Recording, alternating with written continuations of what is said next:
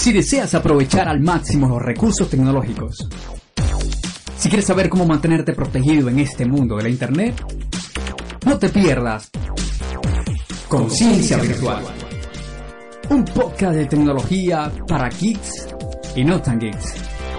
Síguenos a través de nuestras redes sociales, Conciencia Virtual en Facebook y Conciencia Vir en Twitter.